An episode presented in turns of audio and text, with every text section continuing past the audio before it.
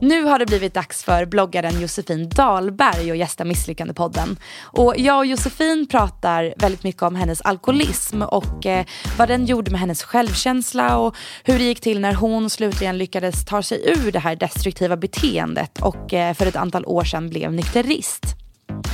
Sen berättar Josefina om varför hon tycker det är så himla viktigt att vi vågar prata högt om våra drömmar. Stora som små drömmar och eh, hon ger även sina bästa tips för hur man vågar trots att man är livrädd för att misslyckas. Jag heter Anna Åslund och Misslyckandepodden görs som vanligt av Metrojobb. Tidigare i mitt liv, där runt tonåren, så här, upp till jag var 16 år ungefär, då visste jag att så här, det kommer gå bra för mig. Och jag sa det till min mamma flera gånger, så här, men var inte orolig, det kommer bli bra. Men sen där när jag var runt 20 år, då var jag så här, nej, alltså det kommer inte bara hända en dag. Mm, Okej, okay, jag har mobilen, skönt. Men så ser man så här, alla man har ringt, alla man har terroriserat, alla som har försökt få tag på mig. Vart är du? Bli orolig. Snälla svara, ring upp. Man känner sig liksom så jäkla, jäkla dålig bara. Värdelös. Och det är väldigt sällan jag pratar med någon som bara jag vill göra det här, jag kommer göra det och sen tänkte jag starta eget om tre år och sen ska jag eh, expandera mitt företag utomlands och sen ska jag... Det är ganska sällan man hör den typen av svar när du frågar så här, vad vill du göra i framtiden? Misslyckandepodden görs i samarbete med Linas Matkasse. Fortsätt att lyssna så kommer du att få höra mer om vårt erbjudande och deras senaste nyhet Linas Välj Själv-kasse. Hej och välkommen till Misslyckandepodden Josefin Dahlberg. Tack så mycket! Hur är läget? Ja, men det är bra med mig faktiskt. Riktigt bra. Du bloggar på Metro Mode. Mm. Du har en egen podd med din kompis och kollega Vanja Wikström. Du är också journalist i grunden. Ehm, och eh, sen har du även lanserat eh, Club Monjay med eh, din kollega då, Vanja Wikström. Ja. Vad är Monjay Club för någonting? Alltså det är ett eh, härligt varumärke med fina, peppiga och gulliga grejer. Mm. Eh, vår första, våra första eh, produkter är tre anteckningsblock och en klistermärkskarta med massa fina, peppiga klistermärken som man kan sätta på sin dator, på sin telefon, på sin kaffekopp, på spegeln som ger en en liten extra um, energidos varje dag skulle jag vilja säga. Vi tror ju att de här små detaljerna i livet kan göra en väldigt eh, stor skillnad eh, och att genom att se det här härliga klistermärket med Dream Big eller Girl Power eller vad det nu kan stå gör att du tycker att det känns lite roligare den där så här, trötta måndag morgonen eller vad det nu kan vara. Mm. Så att små, små grejer som piggar upp helt enkelt och det här är som sagt våra första produkter. Sen vill ju vi, vi drömmer ju ganska stort både jag och Vanja så vi ser ju liksom och enormt många produkter framför oss i förlängningen. Mm. Men är måndag din favoritdag på veckan? Alltså jag skulle inte säga att det är min favoritdag men det är absolut en av liksom de roligaste dagarna på, på veckan. Jag har inte liksom någon dag som jag liksom är, är, helt min favoritdag. Men jag måste säga att jag, eller i och för sig jag älskar söndagar. Det kanske är min absoluta favoritdag. Eh, men måndag strax därefter. Vad fick dig att fatta det beslutet att nej nu ska jag bli nykterist? Mm. Det är en jättelång väg, det är absolut inte en dag till en annan. Jag eh, sökte hjälp första gången när jag var 17 och började gå på alkohol och drogmottagning när jag var 18. Och jag åt eh, mediciner, Campral som ska påverka att du inte blir så här, får det här merbegäret eller blir sugen på alkohol. Jag har en alkoholiserad pappa som eh, inte lever längre och eh, väldigt mycket alkoholism i min familj nära. Så att ganska tidigt när jag började dricka eh, vid eh, 12, jag drack första gången när jag var 10 år för jag var så här, sugen och nyfiken på att testa det mesta. Och hade två äldre systrar och ville göra allting som de gjorde. Så började jag eh, tjuvröka och grejer i den åldern också. Och sen när jag började liksom festa mer ja, men eh, kontinuerligt när jag var runt 12, 13, 14 där så märkte vi ganska snabbt att jag reagerade ganska annorlunda jämfört med mina kompisar. Jag blev liksom alltid, alltid fullast på festen oavsett vilken fest vi var på. Jag eh, hade minnesluckor, jag hittade på märkliga grejer, jag var drama queen, jag eh, hamnade i fel säng. Alltså det var liksom jättemycket drama som hände. Och det kan ju många tycka, men det har väl alla haft. Och absolut, alla har nog haft en dålig fylla. Men jag hade liksom, tänk då din värsta fylla, den hade jag typ jämt. Eh, och det ger en enorm ångest med vad man gör när man inte har koll på läget. Jag hade ju alltid, alltid minnesluckor. Så att ganska tidigt så förstod vi att jag har, jag har ju problem med alkoholen och vi pratade med, jag pratade med mina kompisar om det, jag pratade med min mamma om det för det var liksom oundvikligt. Men vi tänkte väl kanske att det var en tonårsperiod och det kommer bli bättre och inte så tänkte, man tänkte ju inte då att så här, nej men jag ska nog bli nykterist. Alltså det fanns ju liksom inte med som ett alternativ. Utan vi tänkte nog att ja men det blir nog bättre. Men det blev det inte riktigt och så jag blev 16, 17, 18 och sen jag blev 18, 19 började få gå ut på krogen så blev det bara värre, värre och värre. För där fanns det ju liksom, spriten tog ju aldrig slut. Jag kunde ju dricka, dricka hur mycket jag ville. Även om mina pengar var slut så kunde jag ju alltid hitta någon som köpte drinkar till mig eller, eller sådär. Jag gjorde i princip vad som helst för att få alkohol just för att när jag väl har börjat dricka så går det inte att släcka min törst. Jag vill bara ha mer och mer och mer. Det är något som bara klickar typ? Ja, absolut. Det triggar igång mig enormt.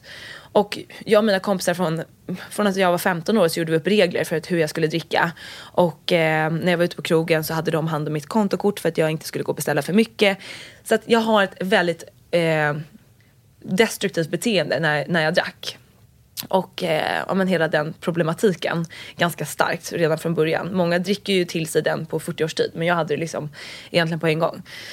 Så att eh, på den vägen är det väl egentligen av att det är år av det här. Att jag försökte kontrollera, försökte dricka som mina andra kompisar men misslyckades, misslyckades hela, hela tiden. Och eh, bara mådde sämre och sämre och kände mig så otroligt jäkla dålig. För att det var ju ingen annan som tvingade mig att dricka. Det var ju jag själv som gjorde det. Så, och jag kunde inte förstå hur jag själv gjorde det. Så det var som att jag var två personer. En person när jag drack och en person till vardags. Så att eh, den här ångesten som den här liksom, andra personen skapade, mig, eller skapade till mig gjorde att det blev outhärdligt till slut när jag var runt 20 år. Jag började få panikångestattacker och liksom verkligen kände mig, alltså jag var liksom mörk som natten i min själ. Jag var jättedeprimerad och eh, mådde inte bra varken fysiskt eller psykiskt och hade blivit av med kompisar, snodde pengar på mina jobb. Eh, ja, men misskötte allting egentligen, kunde inte ta något ansvar, mina pengar var slut efter tre, fyra dagar eh, var riktigt, riktigt trasig och framförallt på insidan då. Eh, så att där någonstans efter år hos alkoholterapeuter efter otaliga försök till att få till den här, så här braiga fyllan och det gick ju vissa kvällar. Eh, men men eh, nästa gång så trillade jag dit igen och blev sådär packad och vaknade upp på något märkligt ställe. Och, och också stack till London och tänkte att jag skulle bo där och då kunde jag ha minnesluckor på 6-7 timmar och vakna upp liksom, någonstans jag inte ens visste vart jag var. Och det var någonstans då jag verkligen blev så rädd för mitt liv på riktigt. Att så här, jag, hamnar jag i fel händer så är det typ kört. För att jag har ju ingen aning om vad jag gör. Liksom större delar av min kväll. Eh, och då när jag kom hem från London efter tre veckor efter att jag supit bort mitt pass och alla mina pengar och allting. Så kände jag, men nu, nu jäklar. Och sen gick det ungefär ett halvår till. Och sen en dag så trillade poletten ner. Att eh, det handlar inte om att jag ska lyckas få till den här fyllan. Det handlar inte om att jag ska lyckas kontrollera alkoholen. Det handlar om att jag inte ska konsumera alkohol överhuvudtaget. För att jag vet att det går bara åt ett håll. Och i och med att jag har levt med en pappa som var alkoholiserad, som söp bort sin familj och hela sitt liv till slut. Liksom, jag har det i mig, det vet jag till 100 procent sånt liv vill inte jag leva. Och jag kände någonstans inom mig att så här, men gud jag har ju så mycket mer att ge. Det här är inte den här tragiska partytjejen som mår fett dåligt och bara söker bekräftelse överallt. Det är inte den personen jag ska vara liksom. Du kände någonstans att det här är inte jag? Mm, mm. Absolut. Och tidigare i mitt liv, där runt tonåren, så här, upp till jag var 16 år ungefär, då visste jag att så här, det kommer gå bra för mig. Och jag sa det till min mamma flera gånger, så här, men var inte orolig, det kommer bli bra. Men sen där när jag var runt 20 år då var jag så här, nej alltså det kommer inte bara hända en dag. Det kommer inte bara vara att jag vaknar upp och allt är bra. Utan det är jag som måste göra det steget själv. Det är jag som måste ta mitt ansvar liksom. Um, så då lyckades jag ändå känna att så här, okej, okay, men nu ger jag det här ett ärligt försök. Jag kan vara nykter liksom, jag ger det några månader så får vi se. Och sen så gick det. Och eh, då med all, all den liksom positiva kraften jag fick utav det så fanns det ingen del av mig som ville gå tillbaka till att dricka. Och jag har faktiskt inte haft ett sug liksom på alla dessa år. Eh, och det är jag jätte, jätteglad över. Eh, jag tror många kan känna igen sig i det här att ha brutal bakisångest. Mm. Det, är, det är fruktansvärt. Mm. Och, men vad, vad för tankar och känslor gick, känslor gick du igenom när du ja, men vaknade upp morgonen efter och kände att nej men inte igen? Mm. Nej men jag kände mig totalt värdelös, absolut du vet när ångesten när man tittar på sin telefon om jag hade kvar den. Jag, det var väldigt sällan jag hade det. Jag hade typ sex mobilabonnemang igång för att jag tappade bort den så ofta. Och eh, man ser liksom, okej okay, jag har mobilen, skönt. Men så ser man så här, alla man har ringt, alla man har terroriserat, alla som har försökt få tag på mig. Vart är du? Blir orolig. Snälla svara, ring upp. man känner sig liksom så jäkla jäkla dålig bara, värdelös och uh, liksom fan inte nu igen, helvete, fan okej. Okay. Vad är din största lärdom från allt det här? Att det går om man vill. Faktiskt, Kort och verkligen. Gott. Ja, nej men eh, när jag klarade av att bli nykter och insåg så här, okej okay, shit det har gått ett år nu, två år, tre år, nu sju år, bara kan jag det då, då kan jag fan göra vad som helst. Så att eh, absolut det. Men för du pratar ju väldigt mycket om att eh, våga följa sina drömmar mm. och just det här att våga drömma stort och inte låta någon annan eh, skjuta ner ens drömmar. Eh, I en av dina YouTube-videos eh, sa du att eh, vi har en tendens att skjuta ner våra drömmar innan vi ens har hunnit drömma klart dem. Eh, mm. Va varför tycker du att det är så? Nej men eh, det är som när jag pratar med mina kompisar, med min familj, med mina läsare. Liksom, men vad vill du göra? Jo men, ja men, jo, men jag skulle ju vilja också bli egen men det går ju liksom inte och det var, nej men inte kan jag och, nej men det är så mycket, alltså, för hör du, liksom direkt så är det så. Det är ju väldigt sällan jag pratar med någon som bara jag vill göra det här, jag kommer göra det och sen tänkte jag starta eget om tre år och sen ska jag eh, expandera mitt företag utomlands och sen ska jag... Det är ganska sällan man hör den typen av svar när du frågar så här, vad vill du göra i framtiden? Utan det är mycket liksom det här med att man inte riktigt vågar säga att man, vad man vill eller vad man drömmer om. Och också att man inte tror att man kan drömma. Man tror inte att man kanske kan bli den där egenföretagaren eller få det där jobbet som man vill. Just för att vi hör andra resonera så här hela tiden. Så då tänker man liksom, varför ska jag kunna sticka ut att jag visst tror att jag kan göra det här. Så att vi har en tendens att skjuta ner våra drömmar. Och också tror jag att vi gör det för att det är ganska bekvämt. Det är ganska skönt att inte behöva så här, jobba fett mycket för att få det där jobbet. Då är det ganska skönt med att säga så här, fast det är ju omöjligt. De tar ju bara in så här, fem, eh, fem personer på det där eh, jobbet eh, varje år. Man bara, ah, det är fortfarande fem personer som kommer in. Varför inte sikta på att bli en av dem om det är det du vill? Men det är kanske är lite skönt att här, säga det då som en ursäkt då till att varför man inte behöver ta sig dit. Och sen så den största anledningen som mm, jag tror att vi kommer att prata mer om i den här podden, just med misslyckanden. Att man, man vill inte säga sin dröm högt för att eh, då vet ju jag vad du drömmer om till exempel. Och sen när jag frågade dig om två år, men gud vad hände med det där? Du skulle ju bli skådis eller vad det nu kan vara. Så är det ganska jobbigt för då sitter du i en position där du måste säga så här, ah oh, nej shit, oj det blev inte riktigt så. så att, för då tycker man att det är ett misslyckande att man inte har nått upp till det här som man säger att man har drömt om. Så det gör också att man inte riktigt vågar löpa hela linan ut med sin dröm. Eh, så jag tror att det är lite olika anledningar till att det är så. Men så är ett misslyckande för dig att inte våga drömma tillräckligt stort? Ja, absolut. Ah. Verkligen. Verkligen. Alltså jag tror att många gör precis tvärtom. Man vågar inte eh, drömma just för att man, eller vågar göra någonting just för att man är rädd för att misslyckas. Och det gör att man, man inte ens påbörjar färden. Och för mig som vägrar leva ett liv som är styrt av mina rädslor så eh, liksom, jag har tagit mig an i princip alla mina drömmar och fortsätter med det.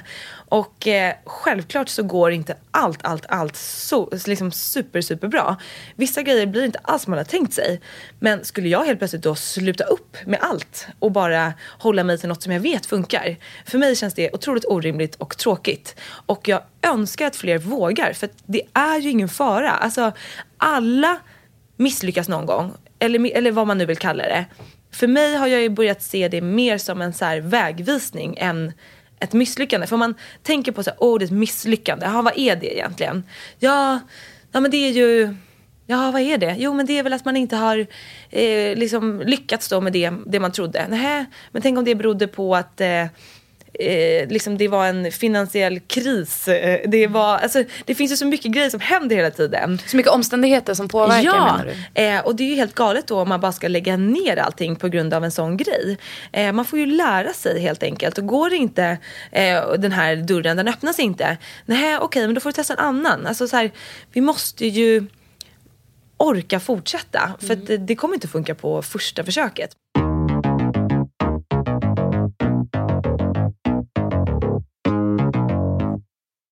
Vet du inte vad du ska laga till middag ikväll? Misslyckandepodden görs i samarbete med Linas Matkasse och nu har våra lyssnare möjlighet att prova på deras senaste nyhet Linas Väl Självkasse med upp till 50% rabatt.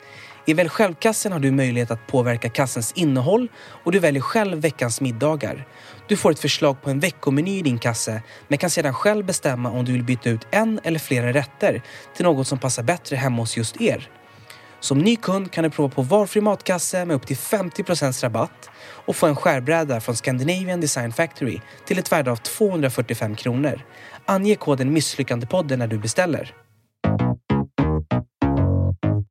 Men ehm, du pluggade bland annat tre år på Södertörns högskola, Mm. eh, journalistik och multimedia.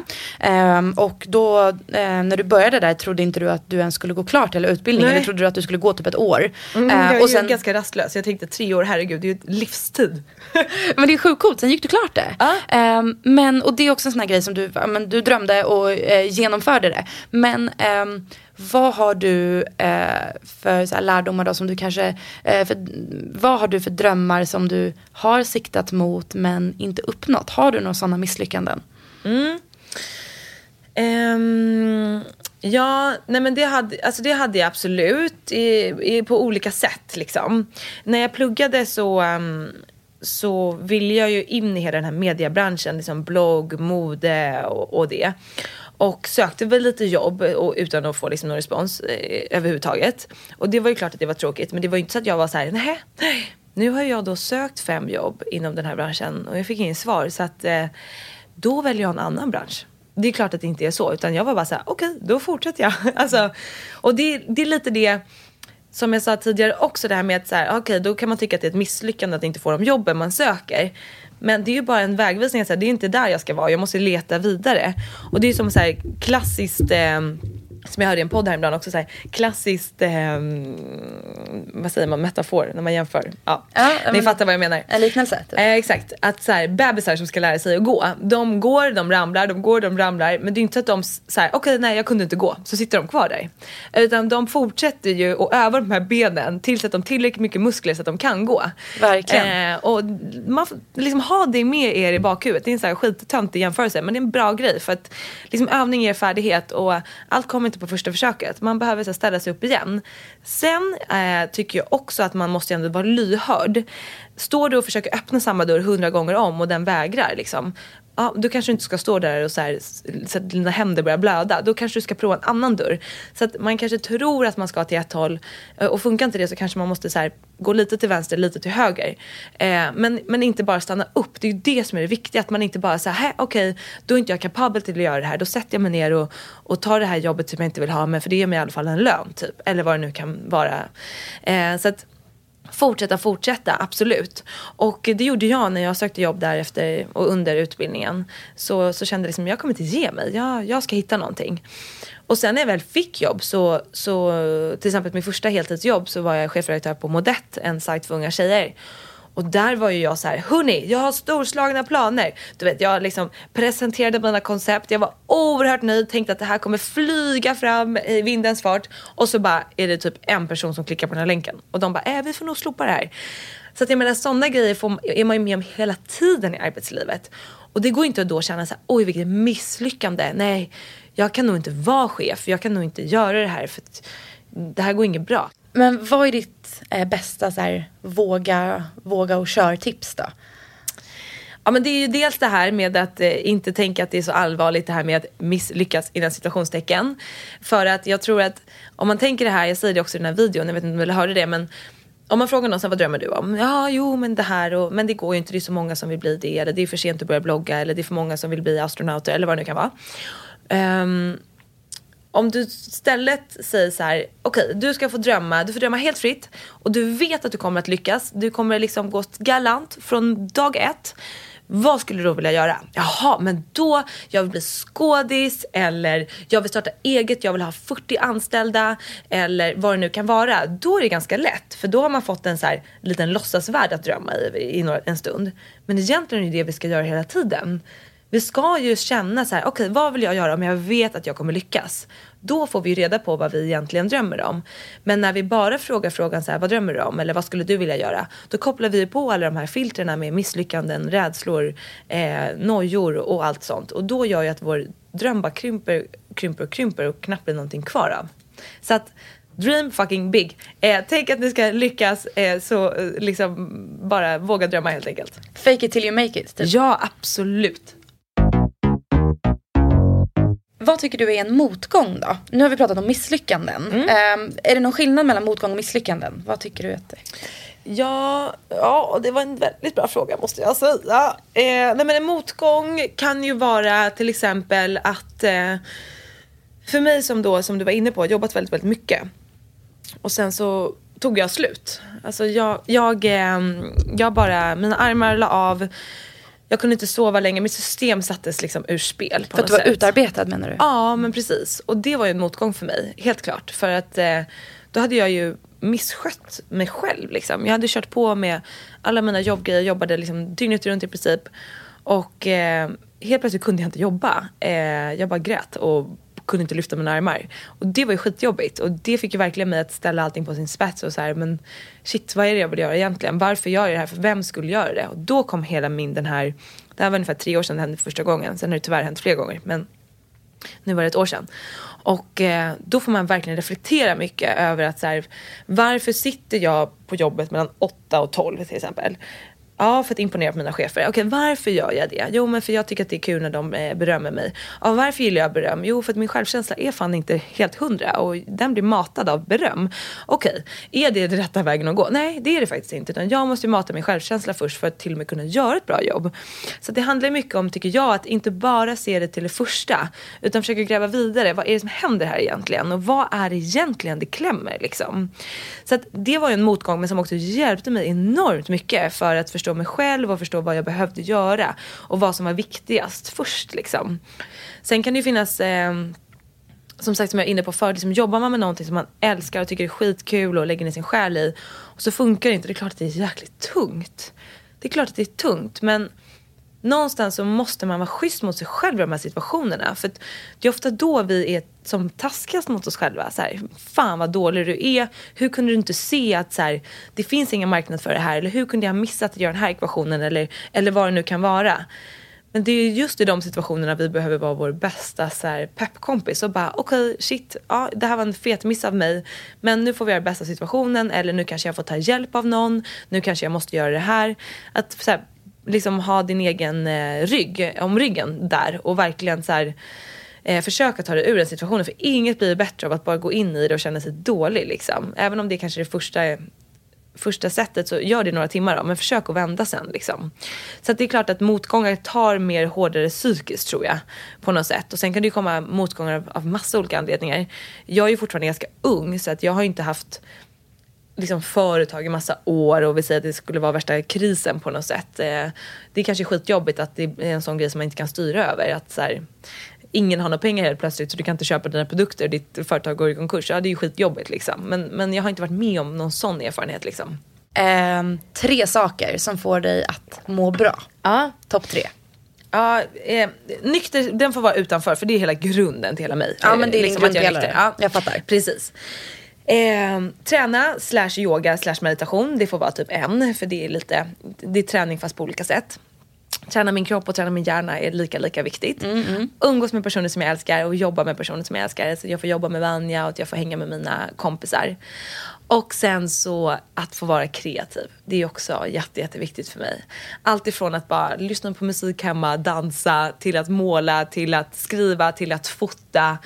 Skulle jag bli liksom satt i en stol och bara vara tvungen att göra typ pappersarbete, då hade jag blivit deprimerad tror jag. Så att det är jätteviktigt för mig att få göra det som jag är bra på. Och det tycker jag också man ska komma ihåg att så här, alla eh, inte bra på, eller alla är bra på olika saker. Och när jag gick i skolan så var jag inte bra på att läsa och skriva. Jag hade jättesvårt för det. Och det gjorde att jag kände mig väldigt dålig hela min skoltid. För att visst, jag var bra på jumpan, jag var bra på musiken och på slöjden kanske. Eh, men det var ju så här hittepåämnen tyckte jag alla. Det viktiga var ju att man hade bra betyg i svenska, i matte, i engelska. Och jag var ju helt fruktansvärd. Jag gick på så här extra engelska klasser, extra matteklasser. Och, och det gjorde att jag kände mig så jäkla dålig. Men nu är jag vuxen och nu kan jag göra mitt eget val vad jag vill jobba med. Eh, och det tyckte jag var helt befriande när jag fick välja gymnasium. Att så här, nu ska jag välja något som passar mig. Och min mamma brukar säga det, hon sa det till mig senast häromdagen. Så här, vilken jävla tur att du började läsa mediegymnasiet. Man undrar ju vad det hade blivit av dig annars. Du hade ju gått ut utan betyg typ. Och det, så hade det varit. Så att så här, vi kan inte alla sträva efter samma dröm och samma ideal och mål liksom, om vad som är, eh, anses vara framgång eller att lyckas. Utan vi måste se till vad vi själva är bra på och göra det vi tycker är kul. Annars är det nog jättesvårt att lyckas tror jag. Skäm, skäms du över något idag som du gjorde liksom för... Men jag kan skämmas lite över så här, hur jag kunde hålla på och tycka att jag var så jävla viktig. Du vet, och det var så kul när min chef skulle, de gav mig arbetsförbud i en vecka för de såg att jag höll på eh, året efter att jag hamnade på sjukan så höll jag på att liksom trilla dit igen. Och då sa de så här, När måste... var det här? Det här var nu två år sedan. Mm. Eh, och första gången för tre år sedan. Eh, och då sa han så här, men vi vill att du ska vara hemma i en vecka. Och jag bara, nej nej det går inte. Jag ska till Köpenhamn på middag på tisdagen. Sen ska jag vara i Stockholm. Jag ska göra den där inspelningen med Gina Tricot till julkampanj. Jag ska vidare på en middag på kvällen. Jag har lovat att komma. Jag kan inte ställa in det. Jag ska göra det här på fredagen. Bla, bla, bla. Och du vet, han tittade på mig och han bara, vem tror du att du är? Tror du att du är Obama? Och då fick jag så här, jag Oh. bara, Eh, ja, jag tror faktiskt det tydligen. Jag trodde att jag var så jävla viktig, förstår du? Jag hade så här, förstorat upp mitt så här, jäkla jobbego till att så här, jag kan inte vara borta från arbetet i en vecka. Och det klart, Världen går under. Ja men alltså förstår du, det är klart som fan, jag kan, ingen kommer ens märka att jag är borta en vecka. Men jag var så caught up i det där att jag bara tyckte att det liksom, för det var det enda jag matade mig själv med hela tiden. Jobb, jobb, jobb, jobb, jobb, jobb, jobb. Så att jag tyckte att det var värsta grejen att vara ledig en vecka. Men då sa de faktiskt så här, eh, vi tar din jobbdator, du får gå hem, du får inte instagramma, du får inte blogga, du får inte göra någonting på en vecka, du får inte jobba, du får inte titta din mail. Så mina chefer var verkligen fantastiska eh, när jag väl så här, eh, bröt ihop. Eh, då tog de hand om det jätte, jättefint. Eh, och det enda jag inte kunde ställa in var en inspelning på, på onsdagen med Gina Tricot för det var en ganska stor inspelning.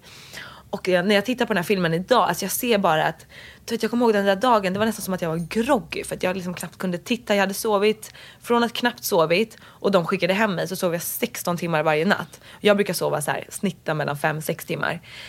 Jag var helt förstörd verkligen. Jag kom och satt på den där inspelningen, jag skulle prata engelska typ och var helt bara så här såsig liksom. Finns det någonting som kan göra dig eh, ledsen idag? Mm, ja, absolut. Eh, inte så här, inte jättekopplat till jobbet men liksom, så självklart, jag är ju eh, alltså, privata grejer, absolut. Med relationer som är jobbiga och med liksom familj och partner och, och kompisar och vad det nu kan vara, absolut. Och sen så kan jag också bli, alltså, jag menar jag är också bara en människa, det är ju alla människor och det är klart att jag också kan fastna i att så här, men gud varför fick den där bilden så lite likes? varför, varför fick jag inte det där jobbet? Eller, eh, alltså förstår du, så här vardagliga grejer. Men det är ju det hela den här eh, tankens kraft handlar om. Att så här, alla de här tankarna kommer ju till alla människor. Det handlar om vad du gör med dem. Om den kommer till dig, varför fick den där mindre likes än vad jag ville? Okej, ja, är det något som kommer döda mig? Nej, okej, mår jag bättre av att gå in i den och känna att jag är skitdålig på grund av det? Nej, absolut inte. Bra, då kastar jag den tanken vidare. Eh, så att, att liksom, man kommer alltid bli drabbad av de här tankarna men, men det handlar om att kunna sortera bort och inte gå in, gå in i dem. Och där handlar det ju om att bli medveten om sitt eget tankemönster och hur man funkar. Och det är ju första steget till att kunna göra en förändring. Att bli medveten om hur ser det ut, hur reagerar jag, varför. Så att, ehm, så att absolut så kan jag bli ledsen över saker men jag är ändå ganska bra på att sortera och gå vidare. Och ehm, är ganska dålig på att tillåta mig själv att vara ledsen och det kan ju vara positivt men också negativt. Att så här, det är klart Jossan att du ska få vara ledsen liksom. Att, ehm, det är helt okej. Och eh, faktiskt ganska nyligen har jag kunnat börja så här, gråta spontant. Eh, jag kan så här, nu typ börja gråta för att jag ser ett gulligt klipp. Eller typ att eh, ja, men så här, en kompis säger att de är gravid. Ja men då kan jag liksom börja gråta. Alltså, sånt har varit omöjligt för mig tidigare. Jag har varit som en jäkla sten alltså. Du kan släppa ut det lite mer nu. Ja. Vad skönt. Jätteskönt.